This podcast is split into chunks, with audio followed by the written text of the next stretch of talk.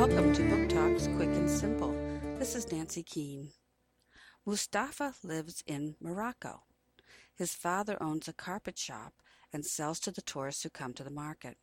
Mustafa's father wants Mustafa to learn to speak foreign languages so that he can communicate with the tourists. But Mustafa just wants to play. When he finds a carpet with a hole in it, he begs his father to give it to him. After all, it will never sell with a hole in it. But his father insists he study some foreign words in exchange. Hmm, what do you think will happen? My Father's Shop by Satomi Ichikawa.